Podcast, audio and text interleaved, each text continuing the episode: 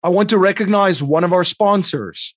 Have you ever felt like a lone wolf in life, unable to engage in chats around the barbecue since you're doing things that aren't the norm? Enter GoBundance, a place where driven entrepreneurs, CEOs, or investors who are beginning to experience an interesting phenomenon with more success in life. The feeling of a gap forming between ourselves and many of the people around us. One day, we wake up and find ourselves surrounded by people who may no longer see the world the same way we do. As the trend continues, we become more isolated and even find ourselves holding back from talking about things we are most excited about with friends, family, or coworkers. GoBundance was created for those who choose to live bigger and more fulfilled lives of impact. This tribe is for men and women who want to experience world class adventure, bucket list trips, high minded conversations, authentic relationships, and an environment to learn and grow with like minded people. GoBundance is a tribe where you are able to share your successes, struggles, ambitions, and failures without being judged. It's a framework to strengthen your journey in becoming a better man, husband, father, friend, and entrepreneur. It is the place men come together to live epic lives and to grab life big. If you want to learn more, go to gobundance.com and hit the apply button to join the tribe and tell them the Cashflow Ninja sent you. Welcome to the Cashflow Ninja, the podcast sharing how to create and grow income streams and manage, multiply, and protect your wealth in the new economy. Are you tired of trading your time for money? Do you desire freedom today instead of retirement in 10, 20, or 30 years? I'm MC Laubscher, and this is the Cashflow Ninja. This is Cashflow Ninja. I'm MC Laubscher. Thank you so much for joining me for another episode of Cashflow Ninja and spending your most valuable resource, your time, once again with me on the show. Everything Cashflow Ninja is at Cashflow Ninja. 850 episodes, tools, resources, programs, books. It's all at cashflowninja.com. And if you want to stay on top of everything that we're involved in and everything going on at Cashflow Ninja, you can sign up for our newsletter at cashflowninja.com forward slash subscribe. I have a great guest for you. I'm joined by Elisa Zhang. Uh, Great to see you. Good to see you as well, MC. For folks that don't know about you, you're an absolute rock star, entrepreneur, and real estate investor. But for those that don't know you or your background, can you, please share a little bit about your journey and background? Yeah, definitely. Yeah. So I'm a apartment syndicator. It's just a fancy word to say that we pull people's money together, investors' money together, and invest in value add apartments. Uh, that's kind of what I do in a nutshell. Um, I used to be previously a IT computer engineer, product manager at the Fortune 500 um, company for over 10 years uh, before I switched over to doing this full time. Uh, meanwhile, building kind of like side, gig of real estate investing portfolio, you know, one thing lead to the other. This is where I am right now. Yeah. Fantastic, fantastic. Uh, when did you? When did you? How did you take make that transition and take your first step to becoming a real estate investor? Yeah. So, um, you know, it, when we first started, it was 2009. You know, growing up uh, in the, you know, I'm Asian, so you have to be engineer, doctor, or lawyer. So growing up, uh, you know, my dad was an engineer, and then he, out of all the people, seems to have the best lifestyle. You know, I grew up in China, and then he's the only one who lives in Canada and has a house. Um, so it's always been on my mind the path to be an engineer uh, computer engineer, not a real engineer. Uh, but, you know, um, I ended up working in the IT world. So when 2007 hits, 2008 hits, people know, uh, probably remember last real estate crush. Um, you know, in 2009, just thought it was a good time to invest. Um, didn't really take any education, this and that, because everything is on sale. So, you know, the thought was buying anything would make money. Um, so it was good time to enter real. So we bought a condo first um, in a really good location. And then, um, you know, from there, we uh, started with single family investing. Um, and then one thing leads to the other. We then did fourplexes, um, you know, learned more about cash flow and then start doing fourplexes, uh, which are four units in a one single home. Uh, they're still on residential loans for multifamily. And then from there, grow to smaller multifamily. And then once we went and invested outside the state, you know, we started doing syndication, uh, joined mentorship group, learned a lot, um, and also get out there and do the deals. Um, so now, fast forward, we have about 3,000 units under man, like under our asset management that we're operator on, and then we also are involved in about a thousand unit in Dallas as well as co-sponsor uh, capacity. Yeah, it was interesting times when you started, right? Compare yeah. and contrast those times for us. What you, are, are there similarities that you've seen? Obviously, you're a completely different investor now. You just mm-hmm. uh, uh, started in 2009, but what are some of the things, if you had to look back, of uh, things that you know that that you that you see in both during both times now and then?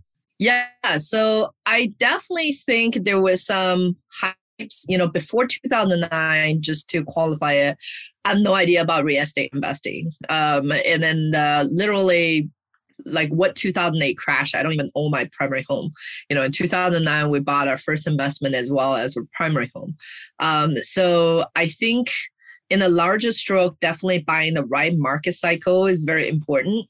Um, things are a little bit different when I look hindsight, looking back, because we do a lot of historical data comparisons.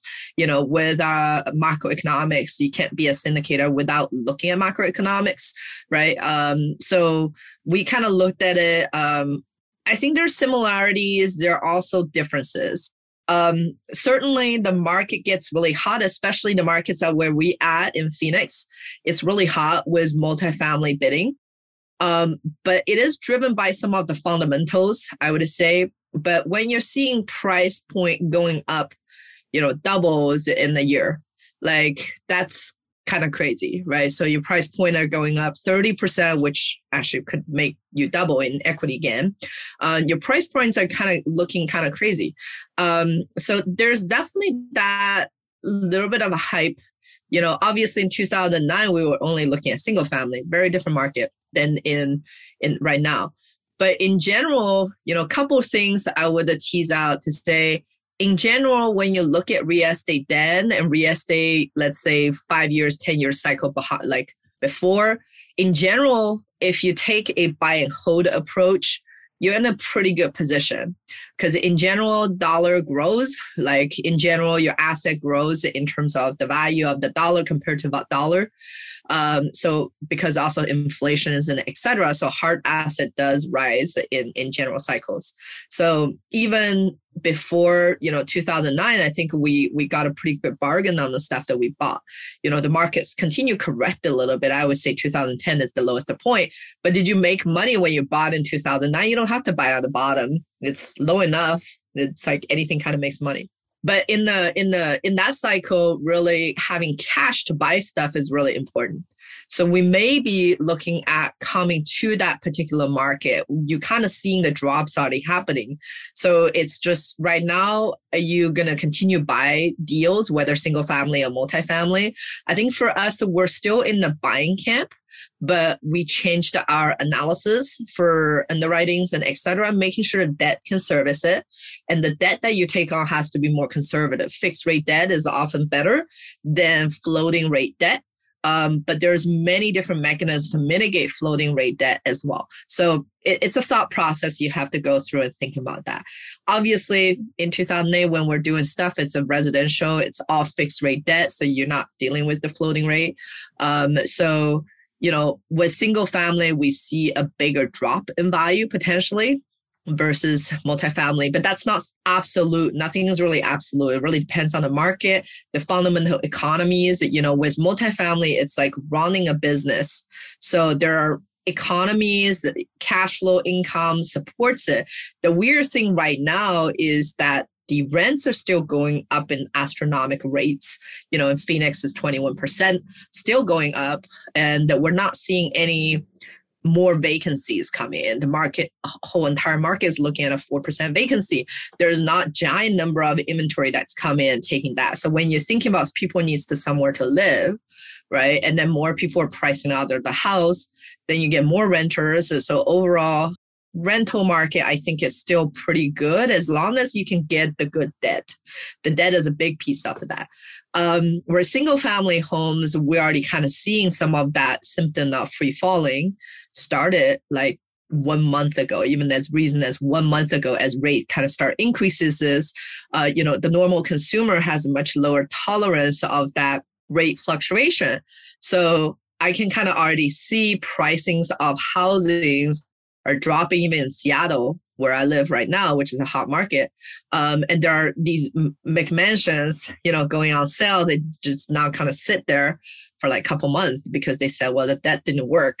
So couldn't buy these anymore. Um, I, I still think if you invest in single family home, you may want to wait a little bit. There may be a down cycle that's coming, or we're not at the bottom yet. You just want to let it kind of play out to see how it looks. But if there's a deal and it fits your underwriting, whether a single family home or multifamily, this is also a great opportunity for you to be able to start negotiating with the you know seller because it's been a seller market leading up to this point and then when you're thinking back to 2007 it's also a seller market people competing you know waiving everything but now it's kind of like okay now like got to be a little tighter, restrictive. But if there's a good deal, you got to pull the trigger as well, right? Because you never know. Just like the crypto markets and etc. People like, what what's the low point? It's like, well, I think approximately this is the low point, and then you should get in. But you never know what's the lowest point, and it's not a goal to buy at the lowest point. If it's low enough, uh, certain things make sense for your business plan, you should just buy it. I want to take a moment to recognize one of our sponsors. One of the best cash flow niches might surprise you. It's the cash flow machine called Resort Hospitality.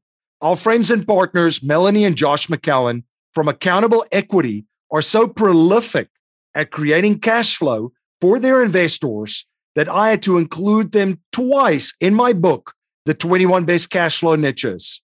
Something that really impresses me about this dynamic group is that more than just creating cash flow, with these historic trophy resort properties, they are also creating a powerful investor community with an accountable equity.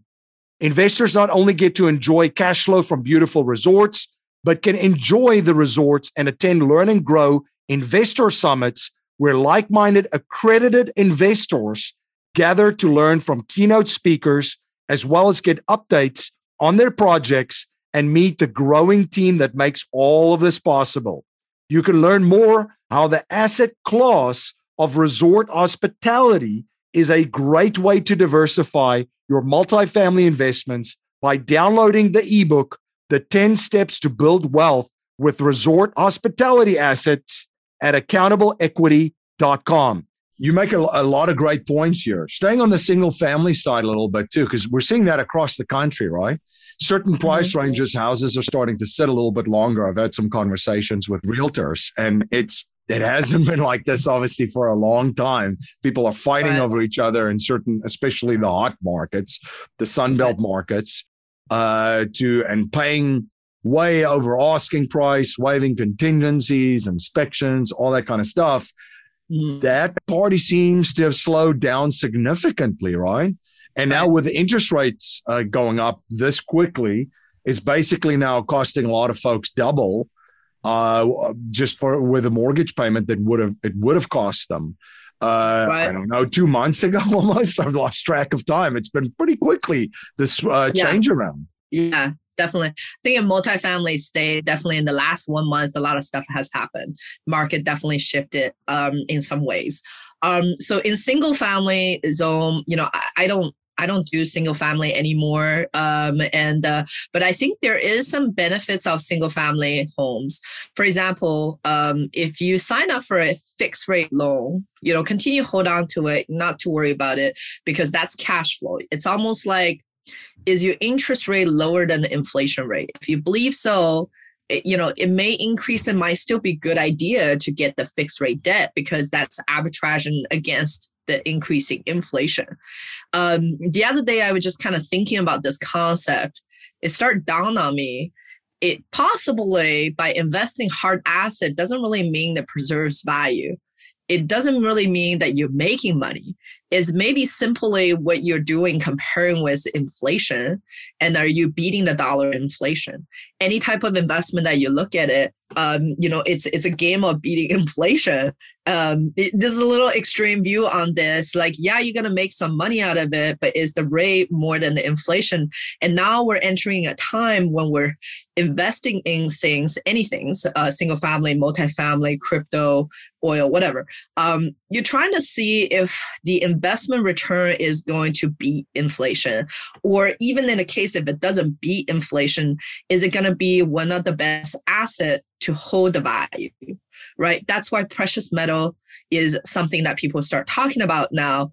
And um, because perceivably it you know holds the value of um, value really it's not measured by dollar um, in comparison you know with the dollar value if it gets inflated it's just to worth less so if you hold a certain hard asset or metal and etc you know it may have a better chance of um, you know surviving the the inflation world you know, from a macro perspective too, back to the the look at the just the, the markets as a whole, it's very interesting times, right? The main theme being inflation, obviously, but you've seen a massive destruction of supply. Yeah. Um, you know, all over the place. But in the same case, you've got the central bank starting to tighten now with mm-hmm. inflation and in a, a, I would say a global marketplace where supply of a lot of stuff has just been I don't know of a better word to say it, been destroyed essentially, right? Yeah. Yeah, exactly. And especially, you know, we made a video on our channel about China lockdown, which by the way, nobody cares, apparently, based on our stats, but people should care. They should. the supply chain comes from. Yeah. which could allude to, you know, why does the lockdown matter to people? It's like, well, if the whole city is locking down, nobody is doing production. So we're already seeing supply chain shortages from, you know, a year or two years ago from COVID right? Yeah. Because some weird things are happening, some plants are shutting down. It's not due to economics, it's totally due to regulations and all that stuff. Um, so some of these are kind of coming back, but they're not getting recovered very fast.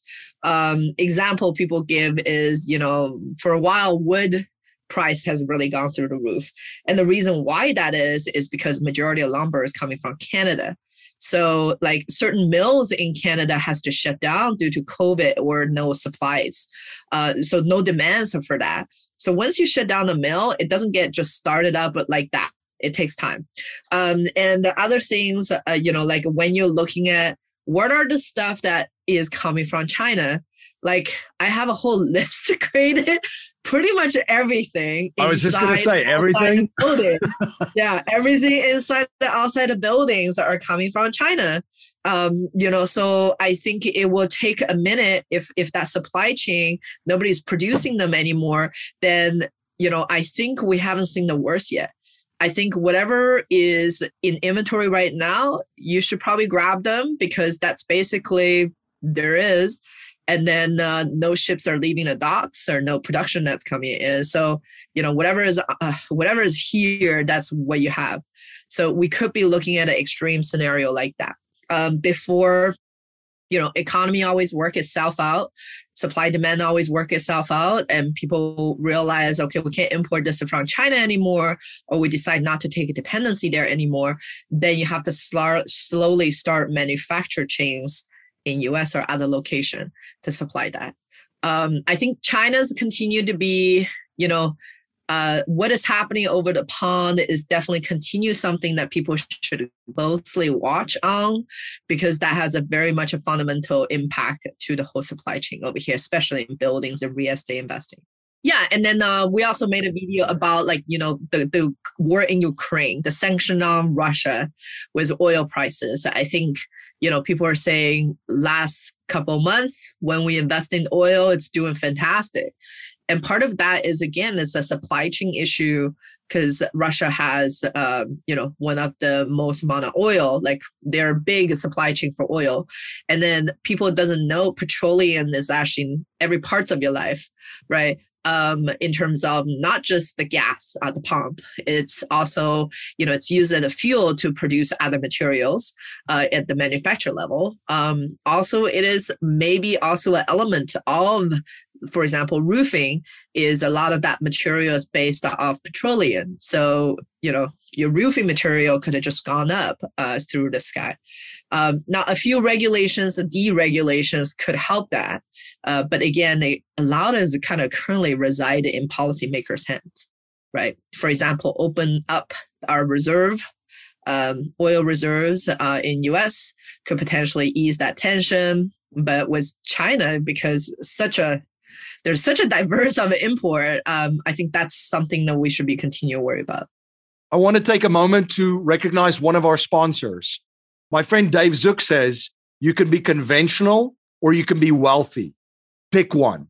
At the Real Asset Investor, Dave and his team bring their investors high yield investment opportunities across several asset classes for cash flow, tax impact, and equity growth. He and his team are one of the top five ATM operators in the country, and they have an investment opportunity available to accredited investors right now in the ATM space. To learn more about their ATM funds that produce tax free cash flow, visit therealassetinvestor.com. There's a lot of great points uh, that you're making right here. Um, COVID obviously was was huge on supply chains. You cannot mm-hmm. flip just flip a switch and shut off right. the biggest economy right. in the world and the entire world economy and flip back on a switch and everything's going to work perfect again. And then, as you mentioned, the policies and regulations by governments all the world has been uh, quite frankly just idiotic because uh, it's made the problem much much worse. And then, you know, as you mentioned, one of the things I think most people and especially Americans realize during COVID is how many things are being made in China. It is incredible. From, I mean, name it, it's made there, all the way down to medicine. It's yeah. it's just it's it's just quite astonishing. So I never did I think the average American think that we are so reliant. They kind of had an idea, but I don't think it was quite it it it hit home all the way, right. um, sunk in that they, they, were so reliant and now you have the war in the the ukraine where i mean if you think about raw materials commodities food that little strip in in in europe um, where the Ukraine resides in Russia. I mean, all of the, the, the commodities and raw materials and the food that's coming from there. I don't think right. people realize too how much. I mean, it's essentially the bread basket of Europe, the Ukraine how much is coming out there that's going to affect every single part of the world, right? Right, right, exactly. Well, the good news for US people is for Ukraine, the impact isn't as great over here. I'm going to maybe say something controversial here, but, um, you know, which is probably why the there's sanction that's put on there. But honestly, in my opinion, more things should be done with that whole war. Um, but the rest of the leader, you know, because for U.S. Uh, we get a lot of commodities from food, you know, actually from U.S. itself, and also Canada and Mexico is a big contributor for the food sources that we have over here. So we haven't really kind of filled that as much as some of our European neighbors. Um, but petroleum is definitely one of the single source of pinpoint over there, uh, which something that you know U.S. government and the whole um, you know the the North America Treaty, like uh, Mexico and Canada, we also have resources over there too, right? Um, to potentially open up some of the reserves to ease this possible temporarily uh, scenario. And then it's not going to be very temporarily; it's probably going to be a long term. So how does that affect our real estate? So when you look at real estate investing, it's really not great time you know, uh, when you ask it, but it could be also a great time because when there's all these loom and doom things that are happening, it is actually you got to look the other way and looking for potential opportunities.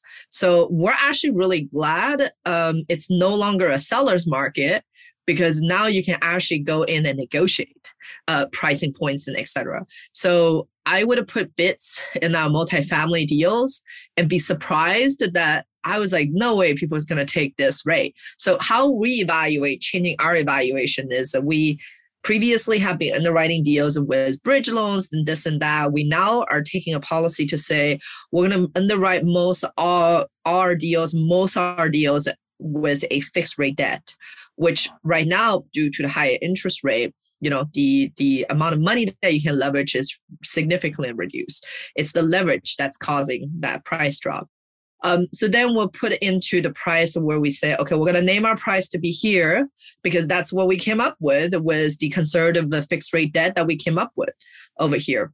And then I was surprised at the amount of callback from my brokers because I'm like, there's no way. Like prices are, you know, like 10% bus cut over here versus 20, like 10 to 20% bus cut here. There's no way, like, you know, we would get any callback. But we get callbacks, and then they would say, "Oh, you're actually pretty close to this, right?" So, so it's a possible good time if the deal you got to underwrite it really carefully. But for all you new like folks out there who wants to get into multifamily, maybe a good time to kind of look at it if you put a fixed rate debt in there, you know, having a lot of cash reserve, the deal still makes sense. So you should probably just buy it. Worst case is the price would drop. But multifamily, as long as the cash flow, even single family, if it's cash flow asset, then you don't worry about selling it. Um, so you're just gonna write it out the low cycles, even if it drops more, and you're gonna get more equities, you know, because over time it's gonna rise in in equity. You're probably just gonna be in there for a minute. You should expect so investor who invest in real estate should be expecting longer period holds, maybe a little bit adjusted return, right? But keep in mind that adjusted return may still be your best option compared to all the other asset types you know where you know I don't do crypto, so I don't know enough of that. Uh, where it could be a free falling scenario. I'm going to use stock. Could be a free falling scenario So over there versus over here. There's a better chance of succeeding or preserving your dollar value. Then you should look at that asset because the goal goal has changed with investment. It's preservation of values now, right? Um, and then third is like look at the debt underlying debt structure. Not all fixed rate debts are great. If you get a floating rate, but you have some rate caps on or, you have a mass amount of cash flow, that combination could work. But also in general, like a fixed rate debt is probably better than a floating at this period time. And also uh, without huge amount of prepayment penalty, um, you know, that type of stuff. And, uh, you know, that's stuff that you should look at as a real estate investor. And if the deal works, works with your conservative underwriting, you should still pull the trigger because that will be a great time, right? So I look back during COVID the first three months from March 2020 um, to basically October, there was like a whole six months to a year of inactivity. So the players that continue played in the pond got really great deals and made a lot of money. Right. So these are folks who underwrite the deals and look at the risk assessments and decided to pull trigger, continue to do well. Um, in fact, they made a huge amount of money within a short period of two years. Um, so you want to be in that bucket, like using Warren Buffett saying, um, you know, when other people are greedy, you should be what conservative or something. I can't remember. Yeah, and then uh, and then so when when uh, you know other people are kind of pulling back, you should be like you know God in the strike. Um, so there's definitely um, you know some of that to kind of keep in mind as well. No, that's that's great. And and when it comes to multifamily too, it ties into operations, right? Because through your mm-hmm. operations, you control the value of the asset because it's a business based on cash flow and operations. So operational uh, uh, uh efficiency and capitalizing on opportunities within operations is huge. Mm-hmm. Where maybe with single family, not so much you could do as far as operational uh, wise to enhance the value and increase the value of the property because it's more tied to what the house is valued at right next door which might not be a rental right, right? yeah exactly. I, I do think for our viewers listeners over here that invest in a single family homes there's a couple rules to kind of play with. What type of investment you should be investing during the market cycle that's kind of potentially going down? Um, entry level homes are continue great investments because they don't make them anymore. When they build uh, for new builders, with especially with supply chain uh, being so scarce, the the building price, the new building price is going to go up drastically because it needs to go somewhere.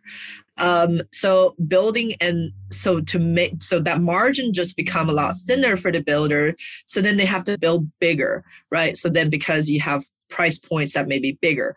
So entry home is going to be even rare. And then everybody needs a home. When they buy something, where do you start? You know, even me myself included, I don't start from McMansions you know i start from this entry level homes you know i'd rather buy a couple entry level homes on the same neighborhood than buying a mcmansion in the neighborhood um, because you can diversify as well so and then the multiple houses like entry level homes is going to allow you to charge you know proportionally higher amount of rent not higher rents but proportionally that rent to purchase ratio is going to be slightly better. So at, because if you're going to assuming you're going to hold on to this asset for longer period of time now compared to you know last year um, then the cash flow really have to make sense. You know it continues supplies and pays. The mortgage is really important. The great news on single family home is fixed rate debt so you can have it for 30 years. So that's that's fantastic. Um, as long as that's beating inflation that's a fantastic rate. It's cheap lending. Um, and i think for multifamily same thing. You know, the other thing is common is you need to have cash reserve. Things go wrong all the time with single family home, especially single family home. You know, if your water heater goes out, you your tenant can't live there. You have put them up in the hotel. Like all of a sudden, one month you probably discount their rent for that month as well. So all of a sudden, that hit is a lot bigger. Versus multifamily, the more units you have, it gets kind of like even it out, right? If I have a water heater yep. goes out, one of my unit, a 100, 100 unit building, not a big deal. So, you know, just like a one vacancy, it's a 1% vacancy, uh, not really a big deal. You can fix that with not scalability. Um, so in multifamily zone, of course, you don't have perfect debt in that zone. You know, you have either floating rate with very little prepayment penalty or fixed rate debt with very high prepayment penalty. So you have to kind of weigh on risk and profit. So again, you have to take a lens of I'm going to hold on to this for a minute now. You have to adjust your investor expectations with this, um, and um, you know, and and then making sure your deals are actually cash flow. I'm not talking about seven eight percent returns that way you talk to investors about, but more so like cash flow to make sure that you can service your debt. I think that's most important because if you can service your debt, then that that gets pulled, your rug pulls underneath your feet, you know, and also cash reserve. Uh, so on some of our deals, we mm, typically, you know, set up a cash reserve about six months to a year, which is really hefty. Um, for if nobody's paying us for that period of time, we can still service the mortgage. Um, so that helps with the cash flow management and all that stuff as well. I want to take a moment to recognize one of our sponsors, Producers Wealth. If you're interested to set up your infinite banking policy correctly and have access to a coach that will help you use your infinite banking strategy to grow your business and your investment portfolio and having your capital work in more than one place simultaneously and protect your capital from market downturns, taxes, predators, and creditors you can watch a presentation of exactly how you can do this at yourownbankingsystem.com. That's yourownbankingsystem.com. What are the things are you guys doing with regards to operations right now? Yeah, I think if you're operator, tighter control is more important. Uh, we're lucky that we have a portfolio to work with. Um, so we can use that to negotiate more control over operation. So, for example, uh, we work in both our location, Texas and Arizona, uh, with two separate PM group, um, and then we set up a lower PM fee structure with them. And then we include them on the general partner side. So they're kind of running this as an owner because PM fees are typically uh, based off of revenue. Um, so on our Phoenix property, for example, we do a 1% to 2% uh, property management fee. Um, in a regular deal, they would charge 3% to 5%, right? So you save that for cash flow. So you make that more secure because it's more cash flow. Um, but instead, we cut them on the general partner side in the back end, which get paid more on the back end. So aligns with the incentives for investor. And typical deals that we have sometimes uh, our investor typically get paid before the GP gets paid in the cash flow stack. So this helps uh, to align that incentive for the PMs with us so they act more like owners. Um, so these are things that we're doing. And of course, um, if we're in such a tight relationship, they are one of the partners, you have a lot more control over their operation, a lot more say, versus if they're just third party. And I typically pick a property management company. You know, I think people's are people the most important thing. Um, so the person that I work with, my partners, has to be with the same mindset. We should have common goals uh, in terms of what we want to do, right? Um, so in this case, we are definitely seeing eye to eye on a lot of things. Um, so that in the future, perhaps we want to merging that operation, even exert even more control over there. Um, so essentially being vertically integrated, that that is a possibility. So if you operators, you know, you have to think about different ways to exert your control or having like basically I'm not talking about micromanaging, but have your ability to influence the policies or backend things, the systemization of your property management uh, portfolio, like at least your portfolio, you should have some rights over there and running a tighter operation. Um, so I, I would say that's one thing. And also building up a supply chain of construction worker, you need to have couple vendors to work with, you know, and especially during this time, uh, if things are hard, like I don't know, MC, like who do you remember the best? Like one of your best partners, like I don't know, like what part makes you remember him the best, right? Is the people who helped you out during the hardest time. I yep. think if we're going into hardest time, you secure uh, their pipeline of work you know making sure you pay your vendors on time and building a great relationship over there it's going to help you with getting prioritized on their stack. Um, so i always tell my employees being the biggest to check on uh, your, your, your partner's book is a really great thing and we strive to be that because that's also scalability in terms of doing business right? So then you are higher priority versus um, some other clients that they have doesn't always work out right uh, the the cases that doesn't work out is oftentimes is the owner and you perhaps didn't see the missions eye to eye so you know that could lead to a whole bunch of accountabilities and that type of stuff. So, uh, but when it does work out, uh, it works out beautifully because you have higher priority, you get material. Um, because also through your re- reputation, you always use them. You're not backing up your contracts, any of that stuff. It's a security of work. Yeah.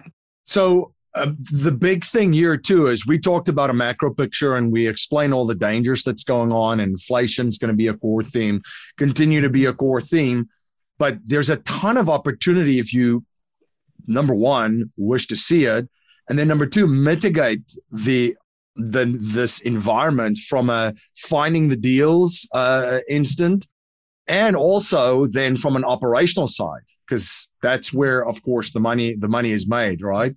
Uh, the delivery right. and the follow through of the the the product for investors and for uh, the tenants that rent from you.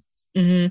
I think increasing communications, um, definitely building the relationship. Hard times is really a great time to build solid relationships. You know, a couple of my top brokers in my market, uh, one of the guy, especially I remember him, knows everybody in town. Um, but one of the reasons is a lot of people have a common story because during their hard time, this person helped them, you know, help them with their business, help them with client referrals and all that sort of stuff. So that's how he built up that reputation around the whole town. So so these are things like right now it's not just about investing, but it's time to kind of reach out to relationships to investors, you know, including vendors, investors, partners to make sure that you are reassuring them, showing them possibly sometimes your struggle that is going mm-hmm. through and pulling them in and pr- creating that transparency. I think that's that's also really important uh, piece when you're investing or when you're being an operator, uh, running a running a project like that. And you continue to educate and inspire through your educational platform and your communities during this time too, right? And share everything. That's what I love about what you're doing right there is just sharing everything that you're involved with and and and what what you're what you guys are doing. Yeah, yeah, absolutely. I think it's also a great time if you don't know what to investing in. It's definitely a great time to invest in educations, right? So MC, I know you have an education platform. We're launching some courses over here as well uh, to help people to learn how to invest in uh, with with a little bit more education because passive investor obviously uh, the journey is typically like oh i know so and so i heard about them so I'm investing, right? A very blind sources. And then the marketing today in today's world, previously you got TV that does infomercials, does really well. But now it's like so many social medias and etc. So making vetting operations very hard. So how do you actually make sure that you're investing with the right people, invest in the right deal? I think that's very fundamental. So we're launching some courses around how to passively invest. Um, but now it's a really great time. If you're not sure what to invest in, it's a great time to kind of take a minute to educate yourself. Previously, I always say don't procrastinate. You know, don't get into the analysis paralysis. That when you're investing, you just got to do something. You may make a mistake, but your dollar, the dollar that you lost on making that mistake is going to pay you back tenfold if you start with something small, right? Don't don't try like the biggest project ever. Um, so you know that's important. But now it's also a good time to spend some money learning some stuff and with the education because the market may be volatile. You may be someone who's like well i i, I want to sit on the sideline and then let this play out. You know honestly i think in six months or time uh, the market's going to play itself out because the capital stack is going to figure out how to make money either way. And so there's going to be a little bit more stabilization. Stabilization is good. Now why right now? It's a, such a interesting time is because the volatilities of changing of the rates so rapidly so nobody knows what the future entails right but if you talk to all the macroeconomics if you look at chatham's like rate rate caps there is some prediction where it's going to settle to right so so that's kind of like things to kind of look at if you're not super comfortable now it's a time to take that time to educate yourself and then get into the investing. So then you can invest in confidently, you can judge by your own self. Absolutely. Um, and you're always learning. And that's one of the habits I've observed from very wealthy and successful people. They're always studying, they're learning. What are you currently studying and learning? Um, I'm currently studying and learning about how to build a business more efficiently. So a lot of coaching, what I did before, you know, obviously I mentioned before I was in a mentor group, learning about syndication, etc. I think it's really important not learning just for learning purposes. You have to set up a goal first. But once you decided what your goals are, then you look at, okay, what are the piece of the tools I needed in my tool belt to get there? And that's where the coaching and education comes in, right? So if you wanted to passive invest, it's like, yeah, you absolutely should probably take some courses about how to passive invest, understanding how to evaluate a deal, right? That's the basic. Understanding how to evaluate syndicators. If you're really good intuitively reading people, then that's good. You're in a good place, but not all of us are really good at reading people. So you know, learn how to interview your syndicators. Um, so for me, um, you know, I'm learning about business building because right now syndication, multifamily is kind of bread and butter. We live and breathe it all the time. We no longer need mentoring for that. Um, but we're kind of learning how to build a business to the next level. Um, you know, there's a lot to learn from that because being a small business, still a small business, there's next level of people who's doing the next level things. And then you got like, you know, have mentors that teach you doing that. Um, and also, uh, as entrepreneurs, you only have limited hours. So time management is part of that you know strategic um, so i'm part of strategic coaching to like having learning from business side of things so a lot of um, training right now i'm doing is business related how to build a team uh, etc Absolutely great. And one we talk about a lot of stuff here. Obviously, cash flow is a big topic, but we also talk yes. about legacy, principles, and values, and so forth. So, if you cannot pass on money to future generations, and you are only allowed to pass three principles to them, to achieve happiness and success, uh, what would they be? Oh, uh, that comes uh, from the left here for me. Um, I would say definitely get started is one of the principle I would give it to them. Like basically, um, do things quickly and fail quickly. So try fast, fail fast. I think that's the one principle I would have. Um, the other is a delay gratification. I think oftentimes that comes in, you know, once you make money, you can enjoy some. But delay gratification is a big thing in terms of during the period time of growth uh, yep. when you're building up for your future. Um, the third is probably education, like investing in yourself in terms of educations and health habits, you know, like um, mindset specifically, being healthy on the mindset. Um, just just that's kind of really important. And there's a whole bunch. I, I just kind of cheated a little bit because in there you can have tons of mindset stuff you can work on, right? Um, and then being satisfied with that. You you mentioned about happiness. I think being satisfied about your achievement is a big one. Uh, celebrating the small wins and reminding yourself, you know, the meaning of life is is a big, huge thing. Uh, because at the end of the day, if you don't have the healthiness of your mindset, everything else it doesn't really matter. Uh, you know, you, you won't reach the happiness. Yeah. Absolutely. Where can folks follow you? Where can they learn more about you? And where can they stay in touch with you to see all of the many uh, incredible projects that you're involved with? Yeah, so our website really have all our content over there. It also have the pre-sign up uh, for courses and etc. So that's uh, EZFI University. So university gets spelled out. Uh, EZFIUniversity.com. Uh, we constantly publish blogs every week. Uh, so um, teaching about mindsets, investment principles, macroeconomics, and also especially multifamily investing.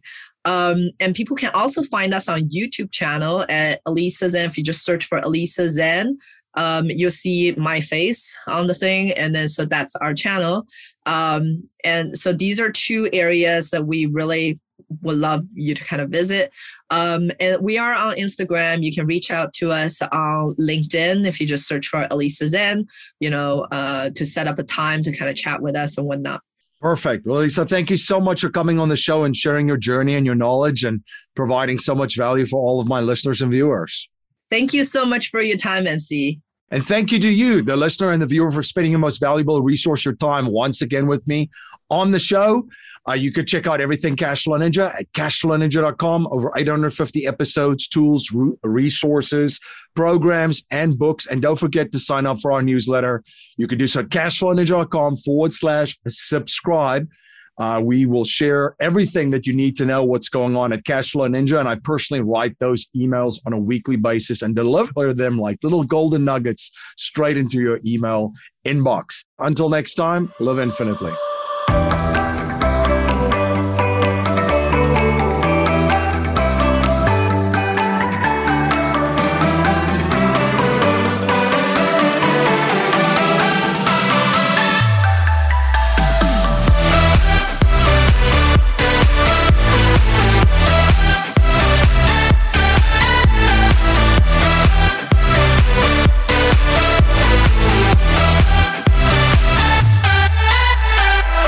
Presentation is for educational and informational purposes only. The information being presented and considered does not consider your particular financial objectives or situation, and it does not make personalized recommendations. This material is not intended to replace the advice of a qualified tax and legal advisor or other qualified professionals, and you should not use the information in place of a customized consultation with a licensed professional regarding your specific personal financial objectives, situation, situation and needs. We believe the information provided is reliable, but we do not guarantee its accuracy, timeliness, or completeness.